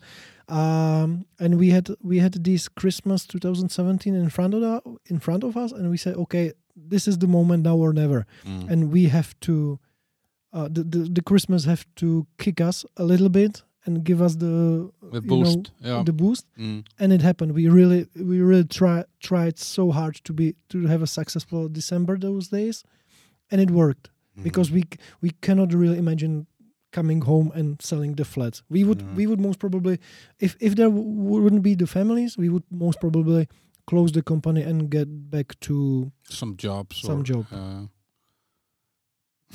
it's it's a great motivator when, Yeah, when, yeah. when you have the family Yeah. But then then you you take these um you kind of take the the product and and and I think you told me when we we chatted before that you were trying to get it into like retail stores. I mean, so this is like let's say the B two B side of the business where you're you're actually selling uh, to restaurants and, and and wholesalers and stuff like that, and then you wanted to do get into retail. Yeah, uh, because Ma- Makro is a wonderful partner. Mhm. we work with them Czech, Slovakia, Poland, Austria, but it's not a standard shop when where yeah, everyone where normal go. people go. Yeah. So we said, okay, we want to get these products to to standard retail chains so Mm. that the general public can can reach them, can afford them, and we want to tell the stories. And we were discussing this for one and a half, two years with the retail chains, and we always end up with with, with the same things. It's beautiful. We love the taste. We love the product. We love the product. We love the story. The marketing departments was super happy that they, they have something Mm. to communicate but in the end they we ended up by by the excel sheet and they told us okay uh, but uh, we needed 30% cheaper i say come on guys we we don't understand each other Mm. totally it's it's, it's like uh, East and West. yeah, h- how can the, how, how after the two years how can how can you tell me to do it 30% cheaper Mm. so we uh, uh, uh, after these talks we came to the point that uh, and in those times the icelandic fish the wholesale company was working already quite well Mm. so we said with Dave. We, we sat with David uh, one one evening in a in a pub and uh, was discussing this topic. And uh, That's where you solve all the world problem. Yeah. yeah, Mhm. yeah, In it pub. works. Yeah. and basically, we had uh, we have we had those times two uh, two possibilities: either uh, stay in our comfort zone and keep pushing the Icelandic fish, the the, the Mhm. wholesale company, and improving it. And it was already those times earning some money, and we it was quite I, I don't say easy, but it was working. Or we take all the cash we we earned and uh, and try a new adventure. And we said, okay, let's go for it. And that that is boxing. And we said that when we when we are not able to get the products into the standard retail chain, we have to do it our on our own Mm. and offer it to to people bu- uh, in our own way. So we uh, so we decided that David will keep uh, working on uh, on the wholesale, and I will be responsible to build the Boxxi project and run run the Boxxi project. Mm.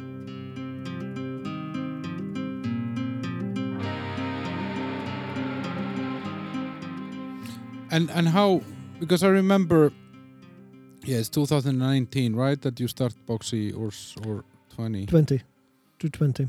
I thought to myself these are very optimistic people um, to to sell fish here and um, and I, I I'm I'm just curious because what I what as as an expat that ca- came here I came here from Denmark you know one of the most expensive and luxurious countries that you can live in and and from to Denmark I went from Iceland that is also expensive and, and Yeah. luxurious and everything is available and and I remember when I came here in 2009 I mean that's not like you know that's still like recently relatively it was super hard to find good products you know like you had to go I remember like people were like yeah you, you this is your butcher this is where you go for this if you want proper olive oil and it was always expensive Mm.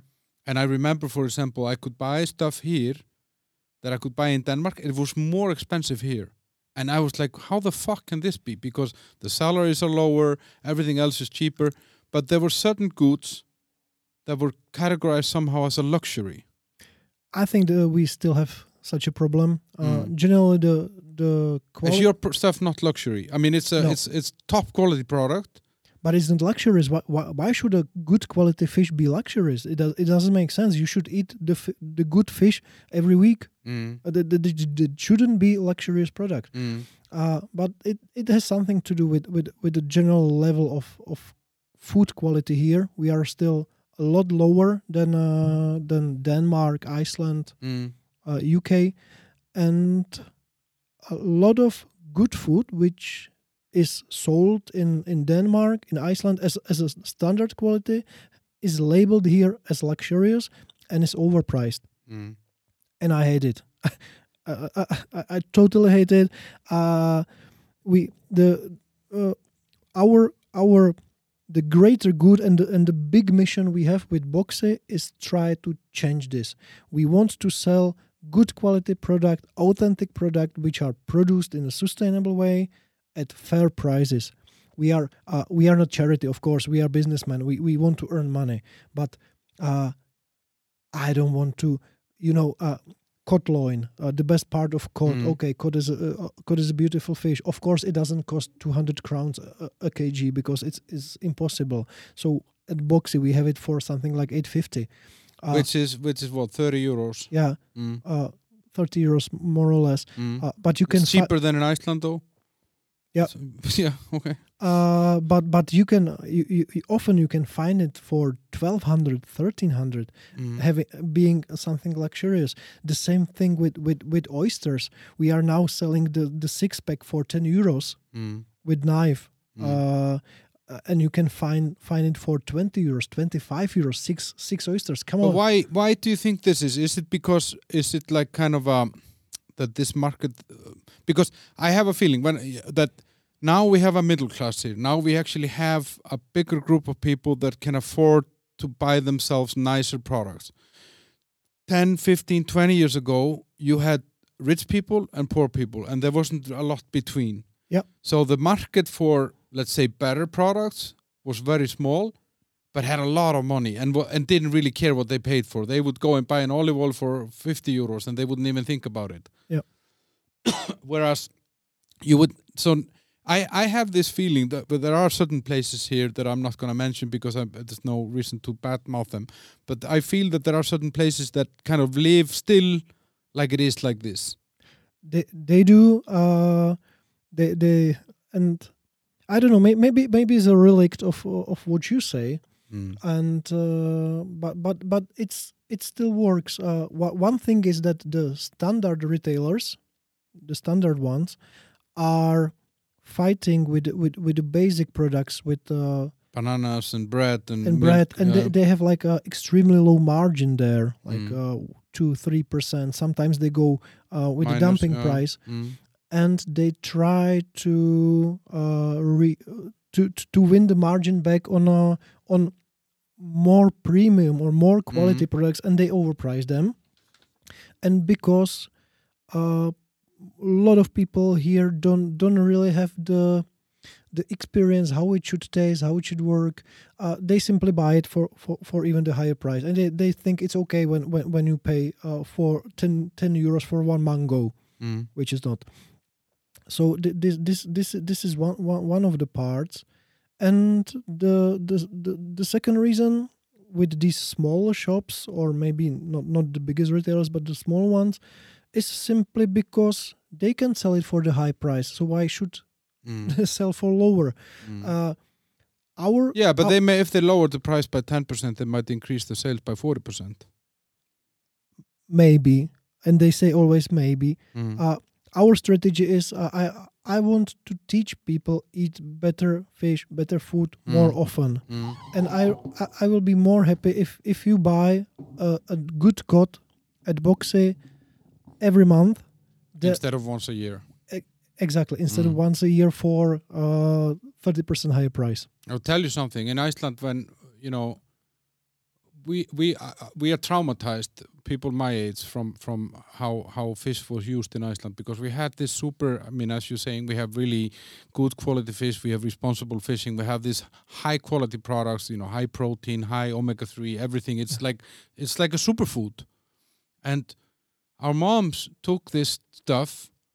They didn't. We didn't get the cod. We got the hot dog Uh-huh. and they put the haddock in into a pot with potatoes and they boiled it there for like an hour Mhm. or until the potatoes were boiled and then we mashed it and we put ketchup on it it's like I, I- it's like going to a church and peeing on the cross it's like, look, you just don't do this so when i moved away from my parents when i was 21 i uh, one of the and this was three four times a week this dish Oh, and it's ho- it's horrible and it's traumatizing. And and then I remember when I moved away from my parents when I was 21 in university and then I said to myself I would never eat fish again for the rest of my life. And I stuck to it for more than 10 years. I didn't eat fish. I think I think I didn't eat fish until I was 35 again. Really? so f- 13 14 years I just never ate fish because I was just traumatized. And then I learned you know the cod loin. I learned the, all the fat fishes and how you can cook them differently and all the beautiful things you can do with this ingredient and how good it feels if you if you eat it in the right way because fish isn't heavy but it's still filling and and I- and and and then I, I, I and and but the yeah the funny thing is that you know like being from this country that makes this amazing ingredient Mhm. we just don't know how to use it you know or we didn't know Yeah, I- think it's better now in Iceland. it A- a- is. At least uh, what I what I experienced there, uh, everywhere we we went, uh, the, the dish was dish was perfect. Mm. But what you have learned yourself, uh, maybe in Denmark, basically Mm. when you when when you left Iceland, this is exactly what we are trying to learn. Uh, what we are trying Teach, to teach uh, people here that Mm. it's not not only a salmon and carp, and that you have like fi- of other 50 options. different Yeah. options and that it's easy to cook easy to prepare you don't need to spend three hours in the kitchen Mm. it's it's about uh, Oh, it's a beautiful ingredient, you know. It's what 15 is. minutes in the oven and then you're good, you know. Yeah, yeah yeah Or you fry it on the pan or whatever you want to do. and we try to teach them how to how to recognize a, a good fish from the bad fish because the the the general the, the, the general level of knowledge in fish is extremely low uh, you, you you wouldn't even believe what what what we are facing what uh, Mm. uh, what troubles, what uh, stigmas Questions and, and- yeah. questions we we are facing. For example, we are we are delivering at Boxxi. We are delivering the fish frozen because the market is too small. If you want to offer such a variety in a, in a stable quality, uh, you, you you don't reach it in, in fresh. Uh, and also, we hate to. Uh, you know, put it in a bin because when it, it, it's simply not our way how to how to do things and freezing is totally natural way how to And they do it at sea. I mean, they, Yeah. they, they take it out of the ocean and then freeze it in three hours later. So it's Yeah. actually more fresh than you would ever get a fresh fish. Yeah. But people don't know this. no and they sell they tell you uh, i hate i hate frozen fish Mm. why because 30 years it was all rubbish in the in the in the retail freezers here uh gorbusha salmon from china i, I wouldn't feed a dog with that uh, and and a cod was here sold as, as you know as the blocks Mm. basically. Uh, but when you when you ask them, okay, so so you buy fresh fish? Yes, I do. Uh, where when where you buy a good fish at Makro? Of course, yeah, Makro knows how to how to do fish. But you you buy the whole fillet, right? Yeah, yeah, I buy the whole fillet. And what you do with the whole fillet? Do you eat it, eat it at home at once? No, no, no. I cut it in half and put it in freezer. Yes. Which is actually worse because I know that about fish. You should either freeze it right away or not. Exactly. And uh, when when you freeze it in your freezer, which Mm. is uh, not strong enough with Mm. with lower temperature, you you break the structure, and and you uh, you are actually freezing the the fish, which is five, six, ten, maybe twelve days old. Exactly. Uh, or you can you can buy my fish, which is frozen like in 20, uh, 24 hours after after the catch, uh, at latest, uh, packed, portioned, Mm. most of the times without the bones and and have it in a perfect condition but Mm. you know the, the, these stigmas of fro- freezing and frozen fish is something that we it, it's it's extremely hard to break and we under we underestimated this this point Mm. strongly But are you? So I guess, and I saw that. I mean, as a as a customer of your of of Boxxi, um, um, there's a lot of lot of information that comes with it, and a lot of communication with with the customer um, that takes place, and it's very. Yeah, I have to say it's a it was a nice journey. You know, like I mean, I have to say though, I mean, in in this country, there is a lot of e-stores that are doing like uh, delivery store. They're doing a great job. It's a Mhm. very advanced business here, but you guys are doing it with a very nice touch somehow. You know, I, I yeah, I, you know what what the difference is uh we we i don't want to build another rohlik Tomáš Čupr did a great job Rohlik is the biggest online supermarket here. Yeah. Yeah, uh, but I don't want to offer uh, 40 types of ham. mm. Uh, how how should you as a customer decide which one is, is correct, which one is good for you? Will you read all the information by all the products? No, you would spend eight hours by, by Mhm. one shopping basket. So we said with bo- uh, when we, when we set up the Boxxi that we will only get from each product one uh, uh, from each category one one product from one producer, Mm-hmm. but we are extremely sure how the product uh, reach Boxxi and will reach you. Mm-hmm. And we know all the story behind. We know the people. We know the faces. I hate the industrial food. I hate the anonymous mess of anything. Mm-hmm. We want to deliver you not only filling for your stomach, but the whole experience. experience. Yeah, that, that's the right word. And you should you should know uh, where it comes from, how it was produced, why it's here, why we think it's it's good, and uh, uh, for me, uh, food and basically the act of eating is not about being hungry and then suddenly not being hungry, but you. Uh, it, it, it all connects with your with your health with Mhm. in the end with your mental health how you Mhm. feel how you live and you should uh, when, when you take care of what you eat uh, you I, i'm pretty sure your, your life will be a little bit richer and more Mm-hmm. uh, how would i say it You'll be happier. You in hap- your soul and your body and everywhere. Yeah. Um, I mean, now, so you start this business just when COVID is starting. So I guess, um, I mean, yeah, I mean, people here in this country are very used to ordering things. I mean, there's a very high number of. I often wonder why, if if Czech people just don't like people, so they want to order things online rather than going and meet people. I often thought about it, but. So you had COVID, so I guess uh, people were maybe spending more time at home and they were ready to order and, and cook for themselves. And now, uh, now we're paying for COVID through the inflation, and now we're gonna pay for the war in Ukraine also. How is this gonna? Uh, how does this affect a business like Boxxi? I mean, will you?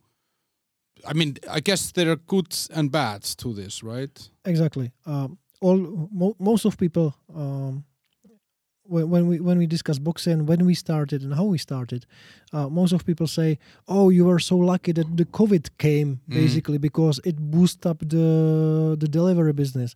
And i say uh, yes or yes and no. Uh, yes because it it is really a natural part of, of the behavior here here already. Although the the there, there is only 7% of, of food sold online and we are still the second evolved market in europe Mhm. uk is maybe 7.5 uh, and it's a good work of of Rohlik and, and these these guys that basically uh, they paved the way. Yeah. yeah, yeah, yeah. But when we started, uh, we started uh, October 2020, which was basically the second COVID wave here, Mhm. and those times, everyone was online. Mhm. Uh, all the companies went online. So suddenly, so you had no competitive advantage. no, no, no, no. Mhm. Everyone went online, and uh, the the information era was so dense those Mhm. times, uh, and, and you had Non-stop like, advertisements. Exactly, and and the co- for example, the cost of campaigns and the cost of advertising and Google search and everything this th- th- th- this uh, shot through the ceiling. Uh, basically, what Mhm. we have budgeted for Mhm. for the promotions and, and and you know for the marketing activities, we had to multiply by three hmm because I was preparing the the financial plan like uh, a year ago. You you don't build the company. Yeah, yeah, you a don't build company in- COVID into it. Yeah. yeah so uh basically it didn't make the start easier Mm. But you don't think like this inflation uh, and and that, as you said in the beginning, people will need to eat. They will. They will. There will be a lot of other stuff that they will stop buying before they would stop buying your fish. Yeah, and uh, I think it it could be a bigger problem for the the biggest retailers and the Mm. bigger competitors, but uh, taking in account who who is our customer and who, who is the typical customer of Boxxi, Mm. it's someone who, as as we discussed, it, it is someone who cares about what what what he or she eats, take a little bit more care. Yeah, yeah. Um, uh, sustainability is not a not, not not not not a bad word for him. So these kind of people will not change the habits. No, they will maybe go one less holiday per year or something. They will, but the, the last thing they will compromise is their health. Exactly. So in in in in uh, in this point, from this point of view, uh, we we always bet on on a long term strategy. Mm. yes we could have we could have uh, grown much faster if we if we had uh, a larger portfolio, maybe cheaper things, but we stick with our philosophy and Mm. uh, we see it as more more stable. Slower, yes, but but more stable. Do you think you want to bring some? I mean, I know you have not just Icelandic products; you have products from elsewhere. But are there any other Icelandic products that you've thought about bringing here? Uh, lamp. Mhm. Uh, I, I'm flying to Iceland on on Sunday, hmm uh, and we want to take a look into the lamp, okay. which what I have learned is also a top quality Mm. product, and it's not only the New Zealand, but Iceland is also a Mhm. huge producer Mm. of. Yeah, but they, we have good lamp. But that's actually this. This is also an interesting thing. That's something that our moms and grandmoms fucking butchered, and they cooked it for like one and a half hour. And, and I didn't. I remember when I moved away from my mom, I I got first time like a medium rare or like medium lamp, and I just that was the first time that I realized that lamp has blood in it. You know that I just my mom had cooked it until it was gray forever. Yeah. You know. Yeah. Uh, true. Um, I'm laughing a bit because uh, um, uh, uh, now I realize that the lamp would be probably the, the same bad idea as fish because the lamp is not the most popular meat in Czech Republic. Yeah. So So we go ahead. This is a great idea. so I we, we will we will struggle most Yeah. probably uh, the same the same uh, problems as, as as we did with with and when you're just about to give up, just make your girlfriend pregnant, and then everything will be fine. Ah, we already have a second daughter. She's she's now uh, almost six months old. So Uh-huh. Now is the happy time. You know, when, when when you have a hard day at work and you come back home, and the little one just smiles at Uh, you. everything disappears. Yeah, Oh. yeah. But um, I was wondering now because you do business in in Iceland, and I'm obviously from Iceland, so I'm curious, like how it looks from a from a distance for a foreigner. I mean, I I living here, I have a lot of ideas and opinions about the Czech Republic, but it's Mhm. interesting to hear what what do you think. So it's six, seven years that you've been doing business Yeah. with Icelandic people. Yeah. How does it look from the distance, and how is it to do business there? Do you want to hear the modest answer or the or the truth? The truth, only the truth. Okay. From my point of view, the beginnings are hard. Uh, you don't really let the people come too close too soon, and you, someone from outside have to Prove themselves. prove themselves and you know earn the respect, which is kind of fine for me. Uh, and then uh, when, when when when you pass this point, I see Icelanders as very warm and welcoming people, and when when we buy, when we create a friendship, it lasts. You know, it's uh th- then the bond is strong. Mm-hmm. Uh, what I don't like about Icelanders, I often see that you miss the last mile. Uh, Yes. man, many, many times it was 95% okay, but you were not able to finish the job. Yeah. And I That's- know if, if, if it's true or I just had a bad luck. No, I think I think you're absolutely right, but I think it's uh we kind of we are very enthusiastic when we start and then we kind of like ah this is getting boring let's go and do something else Uh, ma- maybe, uh, maybe somehow connected uh, because I, I have the experience from from the fish business, and uh, yeah, that was that was also kind of funny. You know, uh, a lot of companies from from oh, most most of the Icelandic companies are exporting by pallets or by by the full trucks or containers to US to UK. Mm. And then suddenly came two guys from Prague uh, and wanted to buy uh, 50 kilos of this and 200 kilos of that, and promising that in four or five years it will be the pallets and maybe the, the full containers. So uh, most most of the guys uh, opened the, the map and tried to to find where the Prague is yeah because the Central and Eastern Europe no, is not not the biggest exporting market for for the Icelandic companies Mm. And uh, luckily uh, we had the uh, already established some relation with the guys who you know I was buying the Mhm. or I was selling, selling the, the packaging the packaging machines. machines too So uh, Robert Robert helped us a lot. He he Mhm. was ex uh, fisher fisherman and and, and uh, a man in the in the fish business, and in in that period of time he he basically jumped out of it for a while and and did the packaging business Mm. And he helped us a lot in the in the beginnings and he he used his personal contacts in, in the pro, by the producers and fishermen to basically enable us to start somehow Mhm. but, But it's it's it's really interesting to hear you say this about the ninety five percent, or you know the the the last mile somehow. I think I, I think we are, and we have this mentality that we have this saying in Iceland that reddast. It will and and the and the translation it will it will sort itself out. Mhm. Like, and and for me, um, it's like uh, uh, it happens all the time even even after the five years when i think we we have a relation you know we are a loyal customer it works somehow uh, you you you, uh, you get the confirmation that all the all the fishes uh, will arrive to the airport and suddenly it uh, the it comes and two pallets are missing and you say what happened uh well yeah i thought uh, it was confirmed it was not yeah we do a better next time Yes. Uh. Uh, it's a. It's I, I I think often um, and I often you know we often obviously in Iceland we have a lot of conversations about this you know is it because we don't have a military we don't have a discipline you know like we Mhm.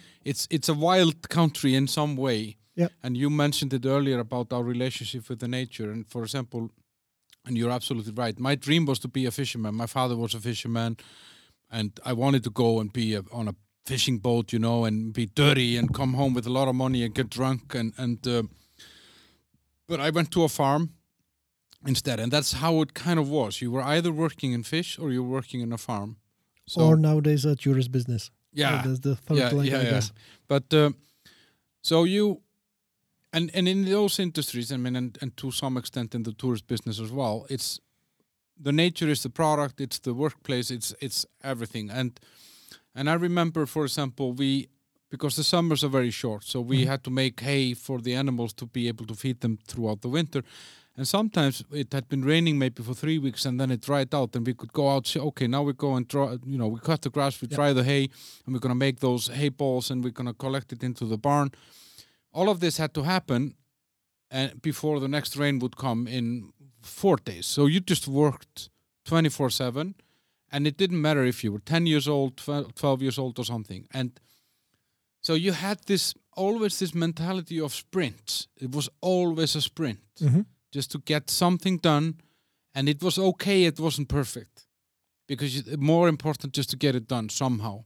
Understand. So we i think a lot of our mentality comes from this the same with the fishing. Okay the weather is nice. Okay take out the boat go and fish because otherwise we'll starve in the winter. And it's the same there you know okay it's it's fine if it's not perfect because we saved we we got fish to survive or whatever. I, I think we really have a lot of this in our mind. Plus we don't specialize.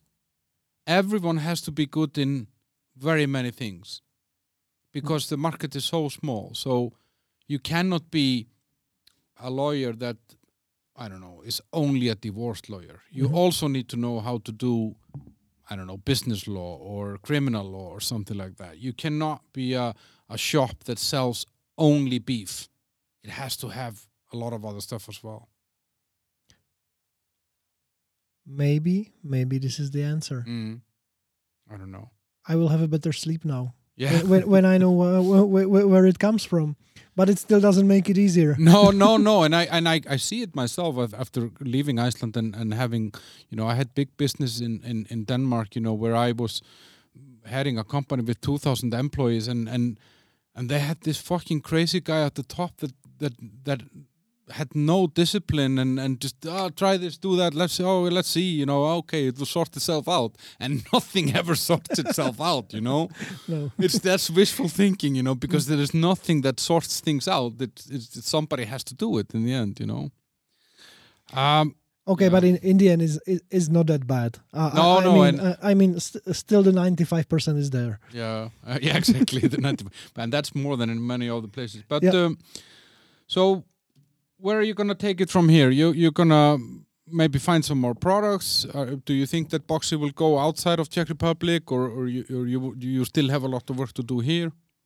Uh, that's the plan we will expand the portfolio we are we will definitely jump into the meat and basically we we want to cover uh, other categories as Yeah. well with with the same idea, with the Yeah. same mindset. Uh, limited Yeah. limited range but quality story, yeah authenticity, I like that and uh, yeah, the the big plan is to go go abroad and and Mm. maybe build uh, build a CE company mm. uh, the, active in, in the whole region. Mm. That was also one of the reasons why we why we chose the Boxxi name because uh, you can it's an international Yeah. international world, but uh, still a lot of work to do here. It's uh, is as, as as I mentioned, uh, we we didn't fa- uh, we didn't choose the easiest way, but we think we chose the right way. Uh, what we believe, basically, when when we decide whether to put the product at Boxxi or not,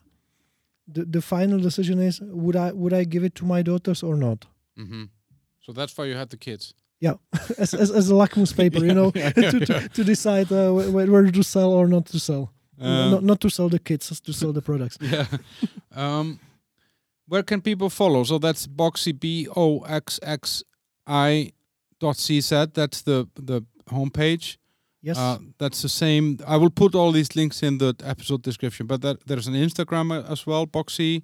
Boxxi CZ is the Instagram. Is there a Facebook or Facebook something? Facebook as well. And we have our small shop in Nusle, Uh huh. in Mojmirova Street, where everyone can find us. So if I buy online, I could come and pick up there, or or, I can also buy the shop the products from the shelf yes, there. you Uh-huh. can. And we uh, we are not active only in, in Prague and surroundings, but we are able to deliver, I would say, to 80 percent of address in the Czech Republic. So we Uh-huh. we we do we didn't want to build another fancy Prague project and and, and e-commerce, but uh, we wanted to open open the gates also Mm. outside outside of, of Prague. So the voters of Zeman can also order fish. Yeah. Yeah. But uh, guys, check check out Boxxi because what what is what is cool about it? And if you if you're living here in the Czech Republic and you're you're listening, uh, then what what I really like about Boxxi is that they actually give a lot of information about the, the, the, the product and how to treat it and how to cook it and how to prepare it before you cook it. And um, fish does not have to be something bad that has been cooked for 30 minutes or 40 minutes in a restaurant and, and you and it's drier than a paper clip or paper bag or whatever the fuck it is. So check out uh, Marek's company boxxi.cz with two X's and uh, Marek, it's been a pleasure having you. Thank you, Almar. Yeah. It's been a pleasure for me as well. We, we went all over the place, but that seems to be like the name of the game in my podcast that it kind of goes everywhere. Thank you. Fine. Thank you very much.